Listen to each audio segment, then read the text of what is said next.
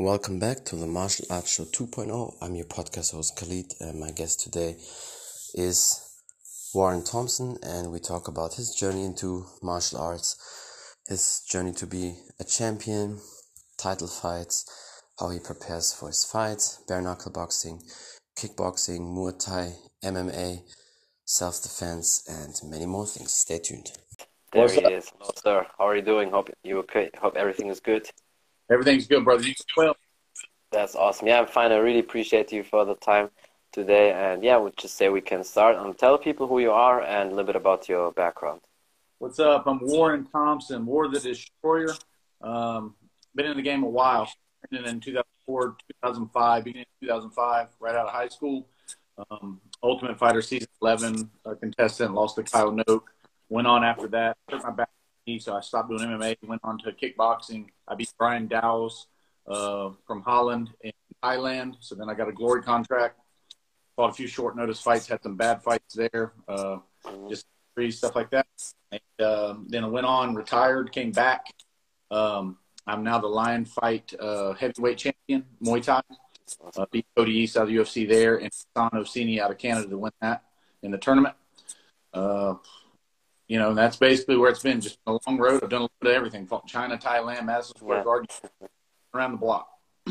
Yeah, that's that's awesome. I mean, if people check your journey, it's definitely a long one and amazing with a lot of glory moments. Uh, but before we go on all these details about your career and everything, um, did you do any martial arts as a kid, or did you really start in, in college? Because I know in America it's really thing with wrestling. Or did you do any other sports as a kid? So I played. I was non-athletic as a child, overweight, bullied. Um, I tried to play sports, but just um, and that was a combination of one, my lack of effort, uh, lack of dedication, and then lack of drive. Um, and then two, just the political aspects of sports. If you're not, one, you know, that guy, the, the, the, you know, certain kids play, their parents are, are highly involved. Yeah, and yeah. The, unless you're just a world beater, you're not getting that shot. If it's close, they're going to get that shot. And I don't want to sound like a victim because fighting gave me a way out of that because it's, it's only you in there and you can literally sure. take fight just win and win and, and really um, expose that you should be there. Whereas team sports, it's necessarily not that way. That's true. Yeah, definitely. For me, so it was I'm, always the same as well with team sports. I didn't really like it too much because even when you did your best, but the rest of the team they they sucked. So there was a high chance that you still lost. Yeah, and I so I, I wish I'd wrestled. Once I got into fighting, I realized what I lacked, and that's why I away from MMA The lack of uh, really wrestling. I got where I was okay on the on the cage, upper body wrestling stuff. Um, it was in the open mat, the scrambling that I really lacked that. Once I got to the level of I'm fighting UFC talent guys, uh, yeah. and that was difficult for me um, to overcome. And just uh, you know, I even went and uh, went back to. I was at 20 some years old. Went back to a high school and did a whole year program. I went and got a community coach. Right. Be there. Did a whole year of just me being a student in high school wrestling with them and their coaching. So it was good for me. Yeah.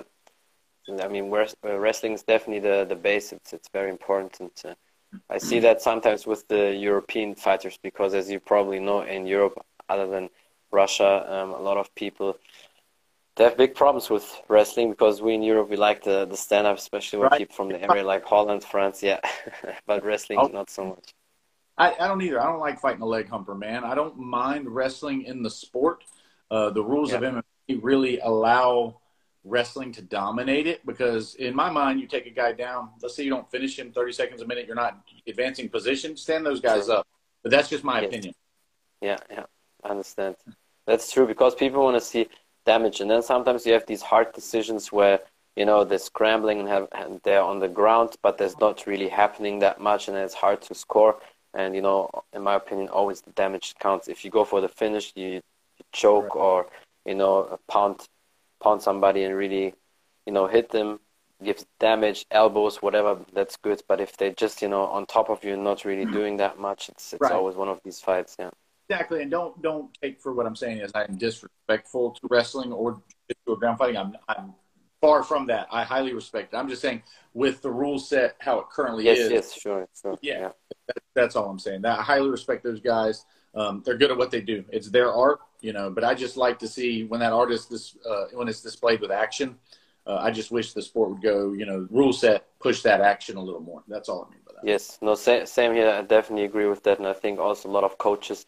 I saw some interviews and they, they said the same. Even guys like Firas Zahabi, you know, GSP's coach, he also said that like when somebody's not advan- you know, advancing position or not doing damage, then they should, you know, afterwards stand right. them up or break it because you're not doing that much. And a lot of people they hang in there to a decision, and that's not really helpful. Take a few minutes off there, you know, without trying to set anything up. Correct. Yeah. Yeah, that's true. So, since uh, which age uh, are you doing martial arts now? So I started at 19 years old, 2005, beginning of 2005. I just graduated, and uh, I was at a party lifting weights and stuff, but didn't have nothing, going to college, didn't have nothing to do. And a guy said, "Hey, you want to come in and fight?" And I, we have this gym down here, so I drove to downtown Atlanta. I went in there, and I was getting beat up by these. Uh, I mean, y'all y'all probably heard of him, um, Junior Assunção in the UFC. He was my first uh, yes. coach. Very small guy, and man, about 150 pounds. And I go in there the first day, and he's beating me up everywhere. And I'm like, holy cow! Like this is it was mind blowing to me. You know, I didn't know what had you know what happened.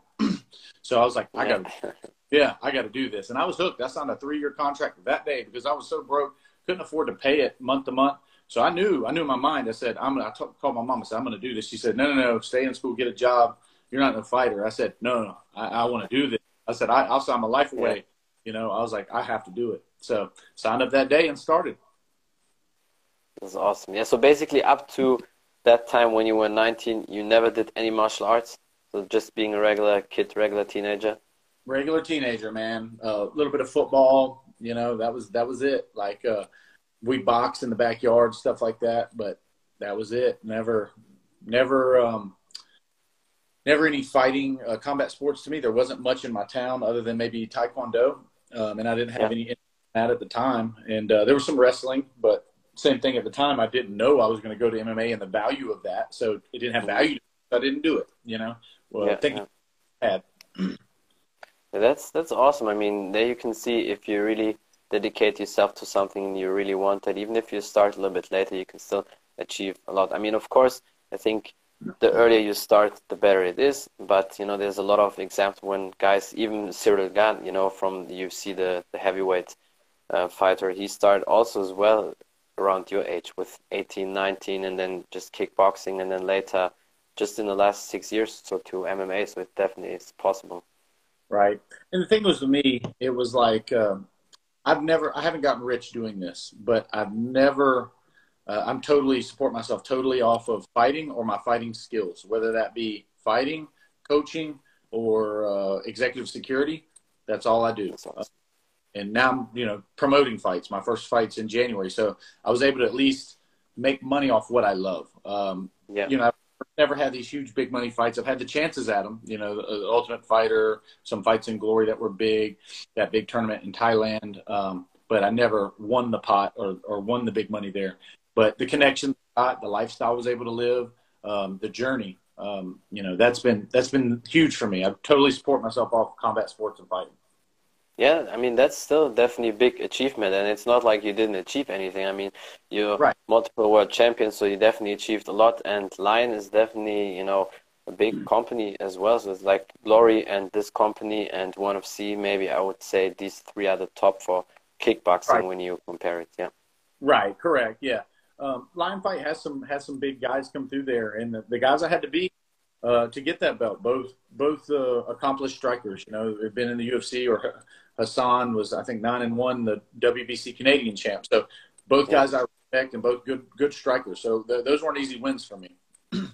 Yeah, definitely. So the competition was great, and I mean, what you achieved is, is definitely very impressive. I think a lot of martial arts, a lot of guys would uh, dream to to achieve what you what you did. So it's definitely amazing.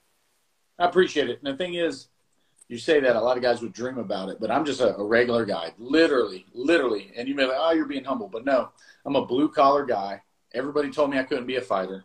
I at 18, 19 was like, no, I'm I'm going to be a fighter. And every time I take some of these big fights, ah, that guy has 80 fights, 90 fights, you can't beat him.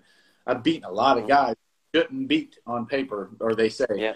I mean, it's about just deciding for yourself. You're going to do it at all costs. The road can be hard. You're going to have setbacks, but I always said, "Tell me no, I'm gonna I'm gonna get back up. You knock me down, I'm gonna get back up." And that's just what how I continue to live my life every single day. So these people out here, you know, that hell they can do it too. They really can. If they just decide they will not take no for an answer, to some extent, you can do it too. Like I said, I never got rich, but I've had some good accomplishments and able to support myself off my dream.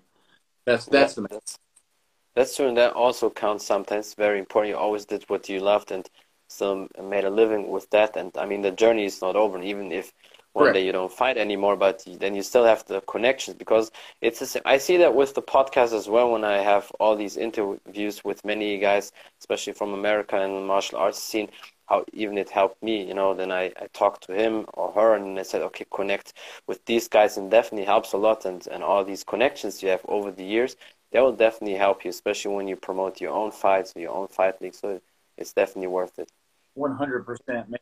It's like a brotherhood. It really you know, it, it's just uh, it, it and with fighting, it's a small circle at the top. Yes, everybody at the top each other and respect each other. And there's a few little bad blood here and there and tribalism, but it's not it's not how you think it would with a, a, a violent sport. Most of the guys are very uh, supportive, very likable guys. You know. Yeah, that's that's true. John Hackler always says he's he's very you know happy and relaxed when he's around fighters because the atmosphere is just different when you know martial artists are together because you know when something uh, breaks up, you know, there's everybody there that can handle that shit, and yeah. it's not that that weird tense feeling when you have with different people who are not martial artists.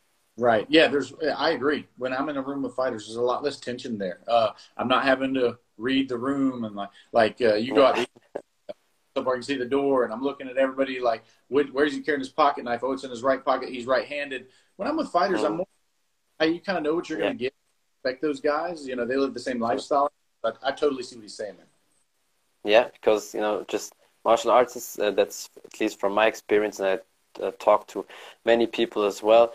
They're you know the most you know calm guys in, in the room, or the, the people you know, because we do it all the time. We train, spar, fight, so you already let your energy out. So when yeah. you're with people, you just want to relax, have a great time. Yeah. One hundred percent agree and that's why it's it's the, it's the best to hang around these people. It's definitely very important. Um, you said also you do you know security work. So uh, was it on the side for your fight or through your martial arts career, or when did you start that? Just like that, connections through fighting. Um, I was training some uh, Muay Thai for some guys who owned a security company, and they're like, "Hey, man, you want to come work for us?" and they have different accounts uh, and stuff like that. Uh, you know, so that's I make side money doing that, and then through fighting and that, I've met some good bigger name contacts like in the industry CEOs, stuff like that. They're like, hey, we want you to do a private detail for us. Um, we're going to this football game we need you to go to, or we're going out to eat at these places we need you to go to, all this stuff. And um, so that's that's been just a blessing, you know. I mean, I like I've always yeah. liked to do tactical training, all that stuff, and enables me to work on that even more. Um, yeah. And then my martial arts, uh, you know, that gives me a basically an ace in the hole. You can defend yourself against most regular people pretty well. I can de-escalate yeah. with my birds and not have to worry about if I get in a fight. Yeah, that's definitely true. And I think for a proper martial arts training, especially these days, um, you know, training tactics and lethal is also very important, especially for you guys in America. You have it a little bit easier than us because I don't know if you know it, but here in Europe, especially in Germany, it's um, forbidden to to carry, you know, lethal with oh, you unless there's a specific reason. Yeah. I'm sitting here at the table. I mean, I'm always. That's perfect. Yeah. always ready. Yeah, that's that's perfect. You know, and, and in Germany it's a little bit difficult. I mean, you can have it, but there's a specific, you know, rules um, how to do it, and you have to do a lot of paperwork to, you know, to to get it. But I think it's it's very important because you always need to defend yourself. I mean, you never know. Like, yeah, that's that's true.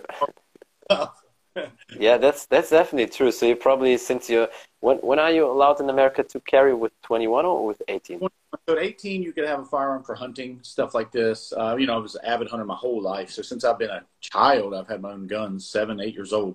Um, yeah, and uh, never. So my parents, I did get at my very first handgun, first handgun. Now I got it maybe 14 or 15, but my parents bought it for me. It had to stay in their room, locked away. My mom. Yeah, sure uh, firearms very different. We always had a great respect for them. If I wasn't hunting, I wasn't handling them unless we were cleaning them. So I wasn't playing with firearms in my house, stuff like yeah, that. But firearm safety was big. So at 18, obviously you can buy your own rifles and stuff like that. So I started collecting them, and then at 21, you can go out and you can buy your handguns and stuff like this.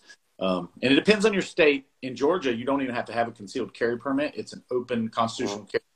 You can concealed carry as long as you're legal to own it. You can concealed carry it on your person, um, however you like, in your car, on your person, whatever. Some states. I think New York is probably a little bit more difficult. New York has, yeah. You know, harder rules a little bit. Yeah. Yeah, New York, California, stuff like that. It's going to be more difficult, uh, you know, with uh, gun laws than than here in the in the South. Normally, the Southeast Texas, Georgia, Florida, South Carolina, a little bit more uh, more lax on that stuff. You know. Okay, which state did you grow up?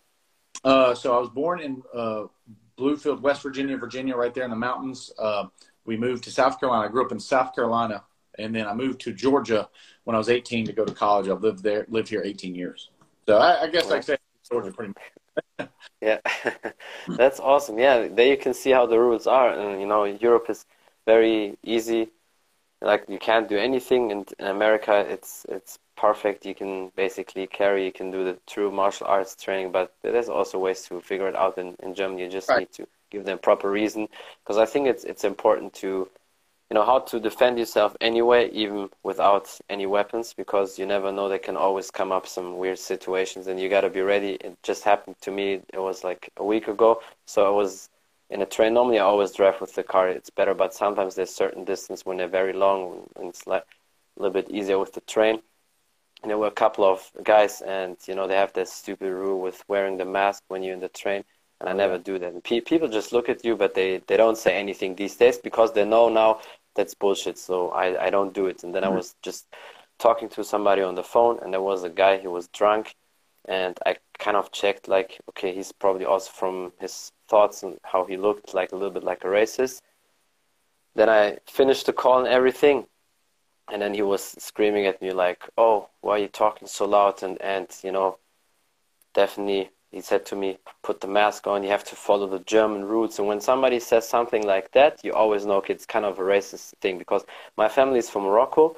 So kind of people can probably see it that I'm not like a German. And when somebody always says they follow the rules of a country, you always know they they like a little bit like racist. So and then I said to him, yeah, shut up, just you know keep going. And then he was talking, blah blah blah.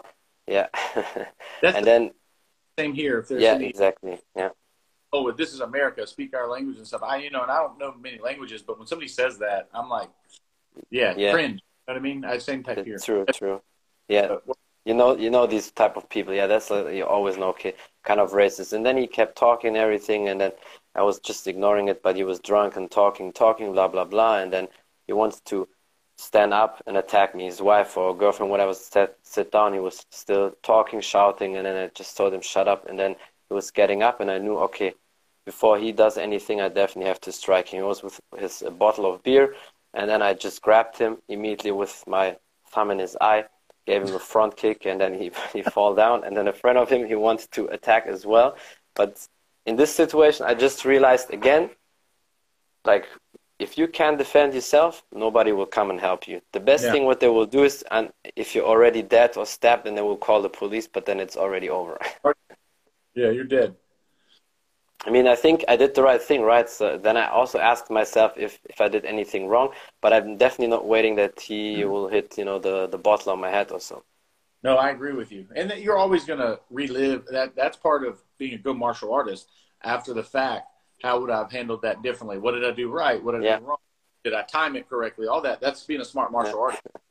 You always yeah. try always be better and always trying to be better. You know. That's true. I mean, you, I always try to avoid these situations, but uh, like I said, when a situation like this, like that happens, and I was sitting in a corner, you know, I, I'm not, you know, allowing guys like him to do something like, and then they hit the bottle on my head, and then I'm, I'm dead or whatever. So before that happens, as you know, always strike first. So I was not even waiting immediately, go for the kill immediately right.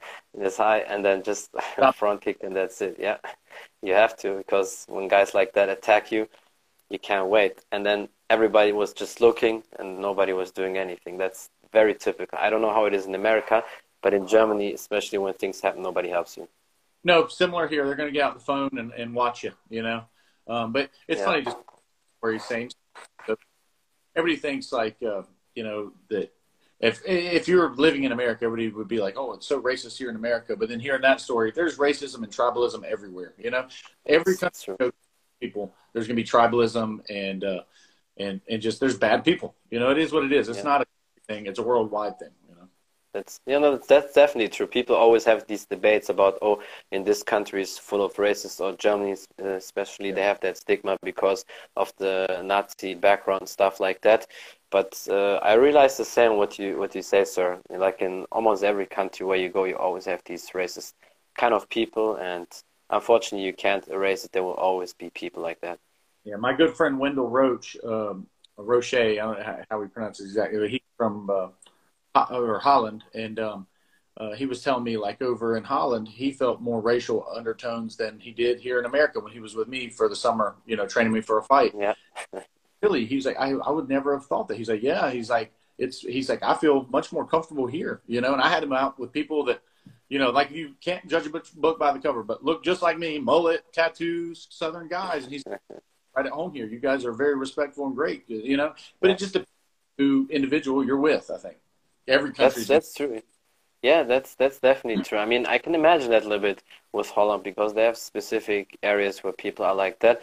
But then also where you go to the other places, because in, in Holland they have a lot of kickboxing people, mm. obviously in martial arts because it's very rich of kickboxing in the background since the 70s and guys like Bas Rutten and all these legends started. So it's definitely a great place, yeah. The good thing oh, is because I live in Cologne, I'm just three hours away from Holland. Sometimes we trained with a couple of K1 uh, guys back then.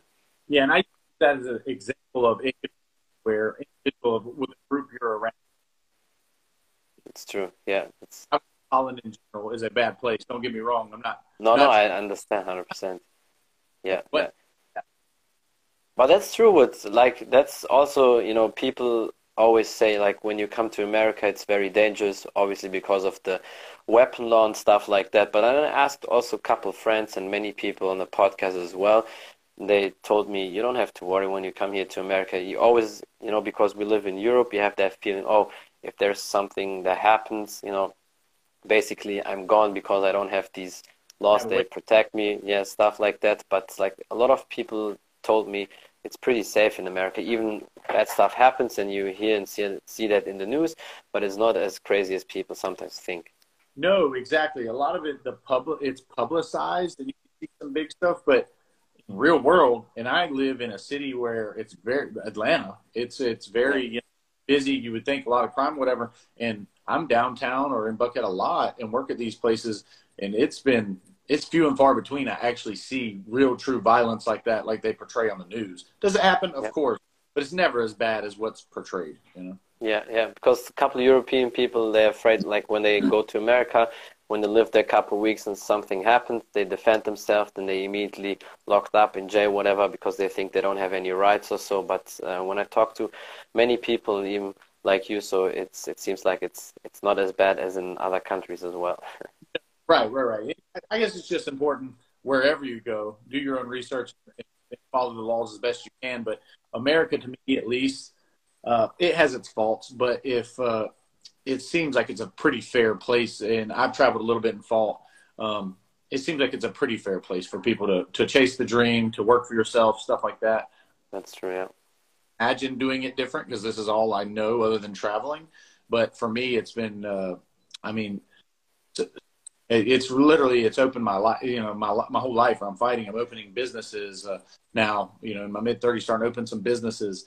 Um, it's just very gratifying to be able to do that you know and uh, the the option or opportunity to do that i can imagine not having it you know so yeah. it's good for that's me def- that's definitely true. In america you have probably the best opportunities for all sorts of businesses to do something and open it up and yeah, people living the dream.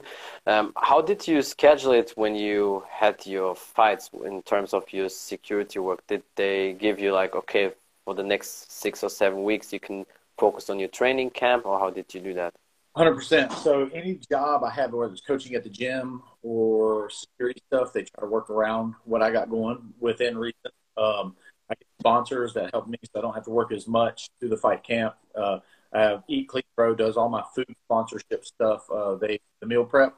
So Eat Clean Bro, are a real big meal prep thing. They literally take care of everything: uh, breakfast, lunch, dinner.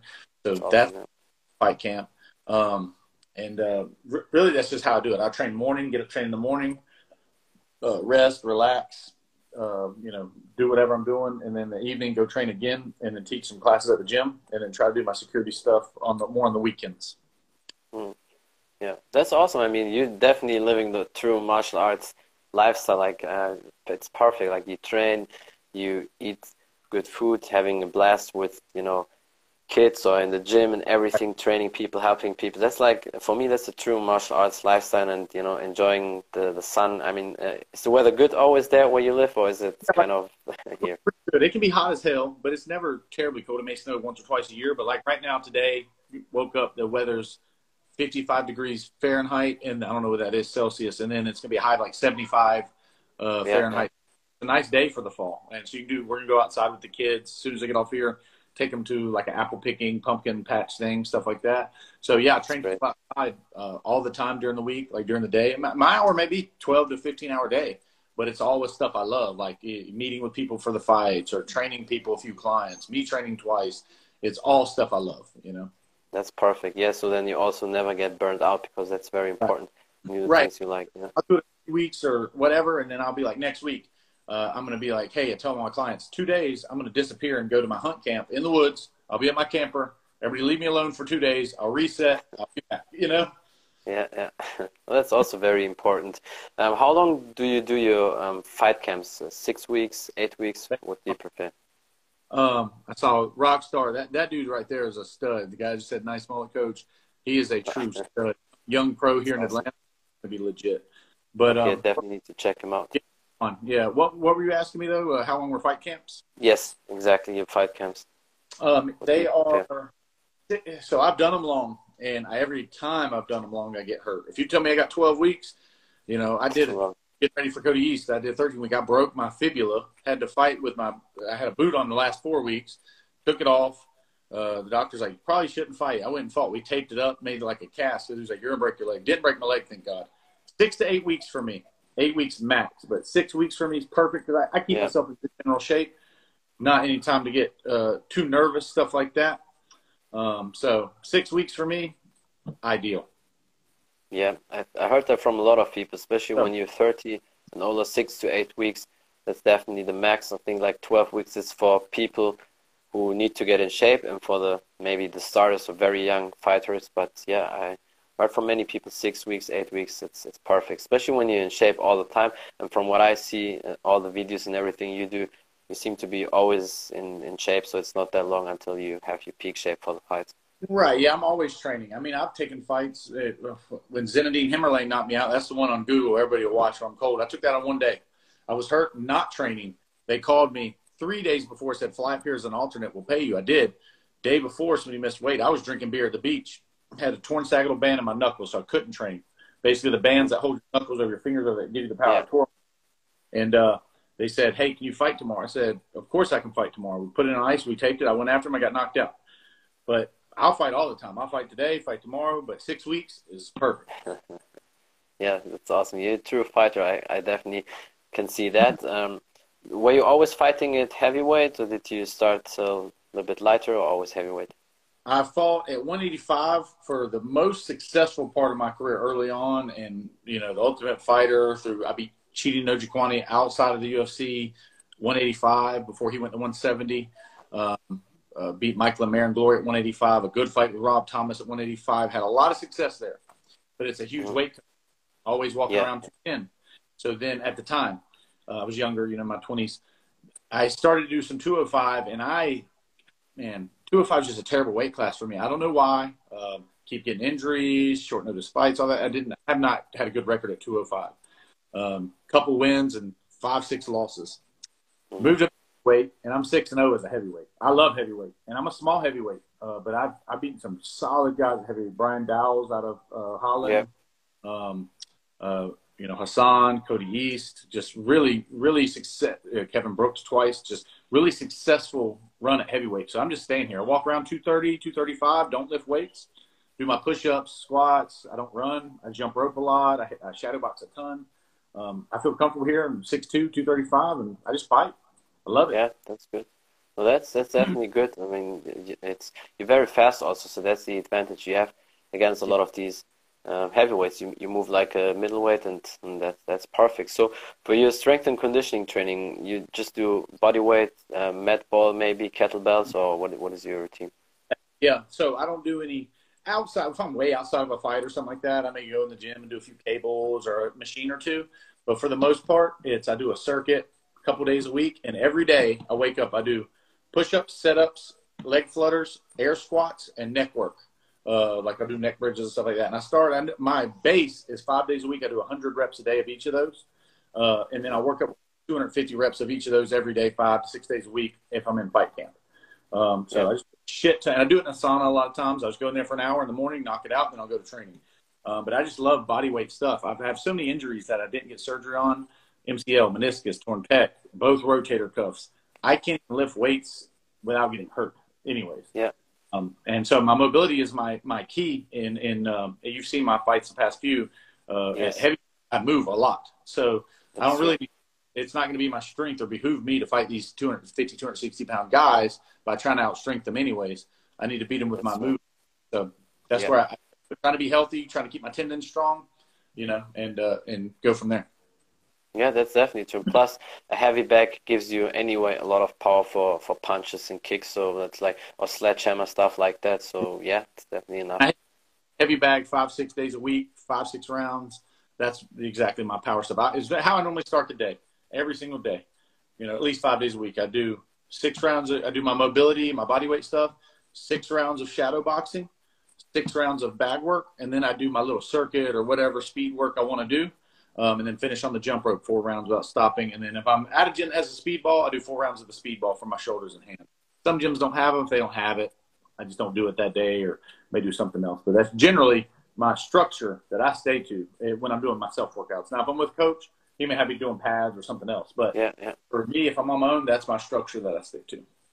I mean that's definitely working for you, so so it's awesome. And I mean people can see your shape. Your shape's definitely great. It's not like you you just look like a normal heavyweight and don't have any good physique. So it's, it's right. definitely working. Appreciate it, man.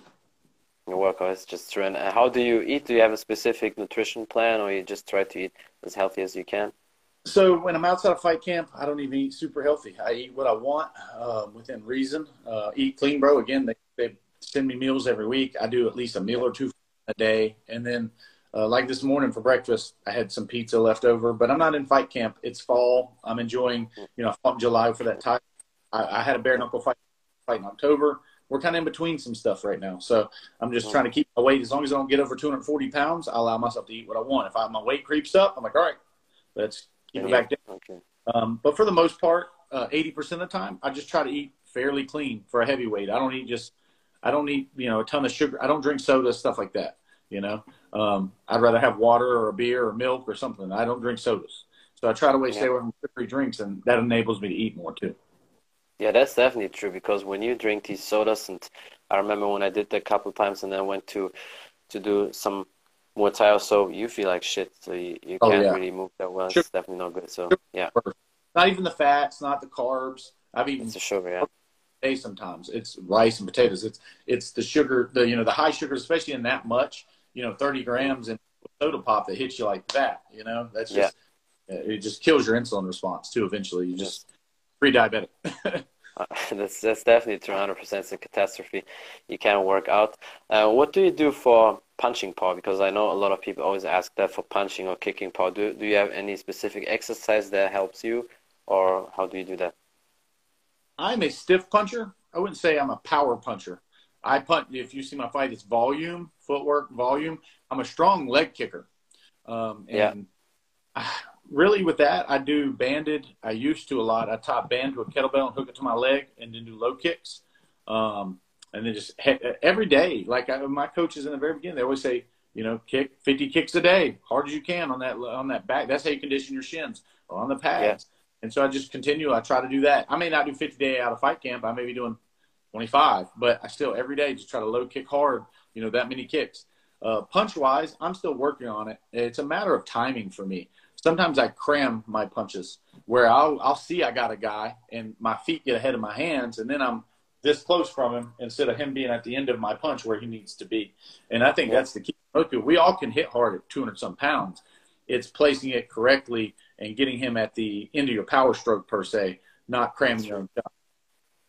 And putting the weight and the timing behind that because I see that, and as you know as well, sometimes even the lighter guys, like when when they get with full speed, but they put the full 150, 155 into that, that that punch still hurts a lot because they have the perfect timing. Well, a lot of times, if you're working, moving in, moving out, that's key. So let's say I move in on you, I hit you. When I move back, you're going to naturally come to me. So I let you walk on power, you know.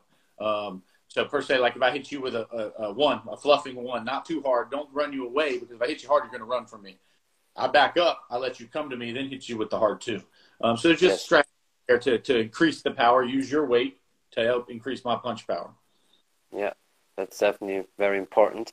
And it seems like you train a little bit like Mike Tyson used to do back in the days because he uh, had kind of the similar routine like you, like 250 squats. He, he used to have a lot of carts mm-hmm. on the ground, and then with every squat, oh. he had to pick up the next. Yes, exactly. And he did the same with push-ups, sit-ups, and obviously he did a lot of neck bridges as well. Uh, but for him, it seems like he said that hurts his spine after a couple of years. I don't know. Maybe he did too too aggressive. So how was it for you? My back's horrible. My mom, I have degenerative disc. Uh, my back is horrible. I'll throw it out picking up a hay bale. It's it's terrible. That's why I stopped doing MMA. I can't wrestle anymore. My back is that bad. Um, so I can still strike though. I just got to be careful, man. If I lift weights wrong, I picked up two 30 pound dumbbells two weeks ago and there went my back for two, three days. Um, so I, I did a lot of exercise, windshield wipers, core strengthening for that. But I think anybody uh, in these sports, our body's meant for this shit. My mind's meant for it. My heart's meant for it. Nobody, yeah. As humans, our bodies are weak as shit compared to any other animal. Think about it. Our bodies are not combat sports the way we put them through, but my heart is. Yeah. So I'm doing it. My body. True. Yeah. That's true, but it's I mean it's still working. There's you know still a lot of skills and a lot of power behind all of that. So that's sometimes very fascinating if you think about that what, what we can do with all the force you put in in a punch or kick or knee whatever and it's still working for many many years something that's crazy have for working for us obviously our heart but uh, our mind we can train smart yeah. know what we're lacking we can train what we're lacking to get better um, as a fighter as i've aged my fight iq has gone up so much uh, after i, ret- I retired at 32 few knockouts because i had like a tbi massive twitching all over my body they sent me to an ALS doctor. I didn't know. I thought I was fucking dying or something. My whole body's twitching, bicep, leg, face, yeah. and they you just have a bad concussions in a row. Take some time off. Don't fight no more. So for three years, I did not fight, and it sucked. Finally, got my health in order. My head was good. I passed all the MRIs, everything. Went back and fought, and I've been on you know a, a tear. You know the past year and a half. So a loving life, man. I just I knew I had something left but I had to do it the right way. Hire the right coach, do the right things. I have good footwork. I have good speed. Find a coach that would bring that out in me, and that's my advantage. Is literally in these fights that even you know the past four, my advantage is in the championship rounds. Uh, then I can put that forward pressure. But the first couple rounds, I'm moving now. You know, I'm not standing there and just taking these hard shots round one, and then that's been huge for me. Yeah, that's, that's definitely true. You have a good fighting style. You, you move a lot, and that's very hard for a lot of heavyweights, obviously, and even right. with bare knuckle as well. Yeah. That's definitely true. And how do you prepare yourself for bare knuckle fights? Do you uh, train normal with gloves up to the last uh, last two weeks, or how do you do that? I do hit the bag with just my wrist wrapped uh, lightly to place my shots, just making sure I'm placing them correctly. I'll throw mm-hmm. jabs up uh, instead of this way. It's just you're not. Yeah, There's a few things that I'll practice that I may utilize, um, and then when you're, it's so weird when you do bare knuckle. It's so odd to me. Uh, when hit the guy, it's like it feels. I ain't felt that since probably like high school or college. It just feels odd. Like I mean, when you hit him, and you don't, you laugh. A couple times I'd almost land a jab. I'm like that should be hitting him, but it's hitting his beard. With a glove, it would have hit him. You know, it would just be a yeah. pop I'm like, oh, I got to extend further without this glove on. It's a, you know, and without a wrap and a glove, I'm losing two, three inches there. So it was an adjustment on my distancing too. Um, and then you get hit and it stings. It feels like a damn elbow every time you get hit. You know what an elbow feels like? That sharp ball peen hammer feel. Yeah. every time a knuckle hits you, that's what it feels like. It's sharp, very sharp. If you don't put a shot, you place them, you'll break your hands. If I messed up my Yeah. wrist, uh, yeah, you'll break your hands. You put 100. percent But in the training, I try to place shots. I'll hit the pads or hit the bag um, when I don't have the gloves on, placing the shots, just the same I would in the fight. Yeah, I think some maybe traditional martial artists have sometimes advantage uh, with bare knuckle fight because when they already conditioned their fist all the time with the makiwara and stuff like that, so they're a little bit conditioned with that as well. So I would 100% agree with that because my knuckles, I've had so many knuckle injuries as far as that the sagittal band tear. That was two, three years that gave me problems. Um, you know, bruising knuckles, they swelling up, stuff like that. So I, knuckles have been an issue of mine forever. I never thought I'd fight bare knuckle. Finally, I was just like, they're paying. yeah, sure, sure. But yeah, you're right. Like you condition your shins, you condition your quads when to get kicks. You can eat kicks. You know, these Dutch guys can just eat kicks like no other because they're used to it. They squat on it, throw their hands back. Um, and it, it's crazy what your body can adapt to. And these guys that train that bare knuckle and do that forever, hit trees and w- whatever, they uh, they obviously have an advantage with the knuckle conditioning at the beginning. Yes, that definitely is. But I think also you can uh, condition them pretty quick, so it doesn't take that long. Like if, if you do the half a year, a year maybe Right. good. Year, yeah. That's definitely very helpful. Um, how long do you prepare for a bare knuckle fight? Like same six weeks or even less? I, I treat it the same as any other fight. I mean, if I got offered one, and uh, I'm about two weeks ago, I was offered one. It would have been a month out. I was ready. I'm already ready. You know, I just prepare like I would for a fight, and uh, that's it. Just work my boxing. I won't do any kicking and sparring. Just box. Uh, hit the bag and pads a little bit with you know just my wrist wrapped and go fight. Yeah, that's definitely awesome. I mean, your fights uh, spectacular. A lot of people like them, and uh, I've seen I've seen all all your moves and everything. It's it's definitely very impressive. So I think you can say you had a great career so far. So it's uh, We definitely no shame on that. we were speaking on footwork and B, BKFC and boxing and how at heavyweight I'm moving. This guy that just joined, Connor Tierney, that's the probably the best footwork I've seen in BKFC. Uh, Definitely I need mean- to check him out. Joe Elmore, that guy can box. He, he moves his feet well. Um, Yeah. I respect those guys because I'm in the same boat. yeah, definitely. I need to check him out because footwork is very important. That's true. It's very key.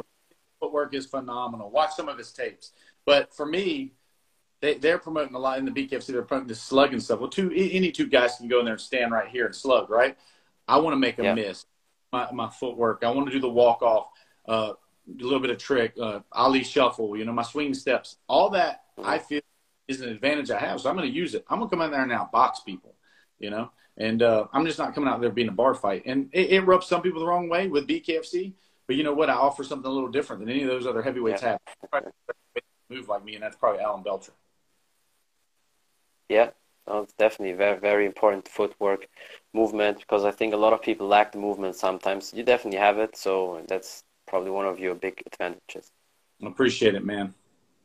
You're very welcome. It's it's definitely just true. So when is your next fight coming up? You said it's in October something, or when is the next It one? ended up getting canceled. We couldn't come to terms on the contract. Uh, so who knows? I'm talking to a few promotions. Um, I, I want to get out there, but I'm also working on my own fight league for here in the U.S.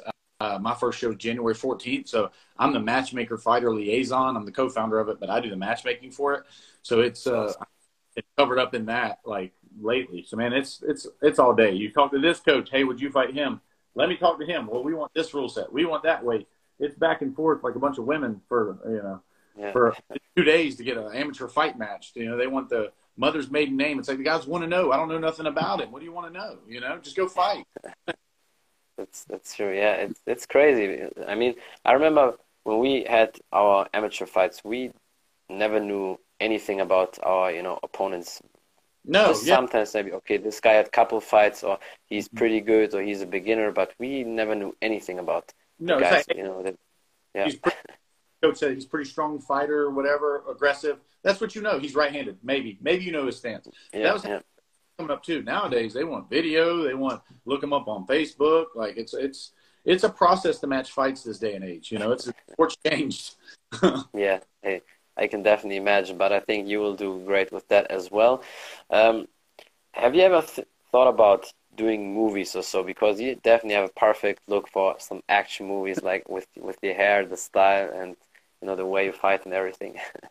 where I go, somebody asks if I'm a professional wrestler. I was in Walmart this morning, and the guy wheels up to me on his little hover around thing. He goes, "You're a, you're a wrestler, aren't you?" He goes, "I go." I laughed. I was like, "No." He goes, "I know you are. I've seen you." I'm like, "No, I'm not a professional wrestler, man." But everywhere I he asks that, so I don't know. Hell, maybe in the future, you never know. Because you would definitely fit in some good action movies. You have to look, you have the skills, so why not? right. Because back then, Lorenzo Lamas did that with his long hair when he did back then Renegade. So why not? You can do stuff like yeah. that, maybe. That'd be uh, like in the movie The Predator. Who was that? Uh, that had the big M60 gun? Uh, Jesse Ventura. yes, yes. that would be cool. So why not? Like, I mean, if people offer that to you, why not? There's a lot of good uh, guys doing that. Put me on. Yes, hundred percent. I know some movie producers they they would uh, use guys uh, like that. I I also know somebody. Um, he trains with the Machados. He does movies as well and produce them. So he he trains with the Machados since the '94 when really when people started with jiu-jitsu. So yeah, I will definitely, um, you know, keep him in, in touch with you. So maybe if he does some movies next time, you can do that. Because he was also he used to be a bounty hunter, so that's even oh. more funny. yeah, it's definitely crazy. Yeah, what people do here. Because in Germany we don't have that, but you guys in America have sometimes some crazy things. yeah. and just bounty hunter. It's it's crazy. Yeah, but that's that's what people do sometimes. Uh, yes, or is there anything else you want to say? Maybe some last advice or something you want to promote or so? I want to retouch back on when I was talking about advice for the young fighters or people talk like when I was talking about me, like I was talking about I didn't get rich from this, but how I've supported myself while fighting because mm-hmm. I was a kid in college, not knowing what I wanted to do, working at the car wash to make, it, make my gym membership, and everybody tell me I couldn't do this. Do what you have to yeah. do to follow your dream. That's the only thing I can give advice. Like as far as do whatever you have to do to prioritize this. And I mean by I would skip going out to eat so I could pay for my gym membership, my medicals, stuff like that. I had nothing of any material value at all for many years um, because I wanted this that bad. And still to this day, if you told me, hey, Warren, you got to sell your truck to keep training this year, I'd sell the damn truck, you know? Um, it matters that much to me. And I think that's the main thing young fighters is they think, hey, I'm going to come in, I'm going to fight for you, so give me a free gym membership. And that's not how it works. Pay your dues, yeah. put in your sweat equity, blood, sweat, tears. This is a business in the end. Take care of those that are taking care of you and just never take no for an answer. Keep working your ass off and you'll make it. That's the only advice I can give. Um, and like yes. I said, I, I'm not like this ultra successful rich person in this sport, but I can say I have a, a decent title now, a major title. Um, and I totally support myself off fighting or fight related things. Yeah. That, advice I could give. Well, that's definitely very awesome. I think important to know for many people, especially when they start. Um, how long do you think you want to continue with fighting? You think you have a couple more years left, 10 years, five years? I don't know. I'm 36, but I started young. Um, as long as the fire, I don't care about the injuries. As long as the fire in my heart is there, I'll take a fight.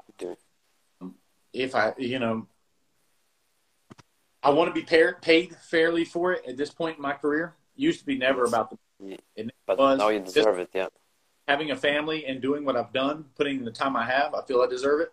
So as yes. long as the pay needs to be a fair wage, that's probably you know number two. So one, me have a fire. Two, be a fair wage.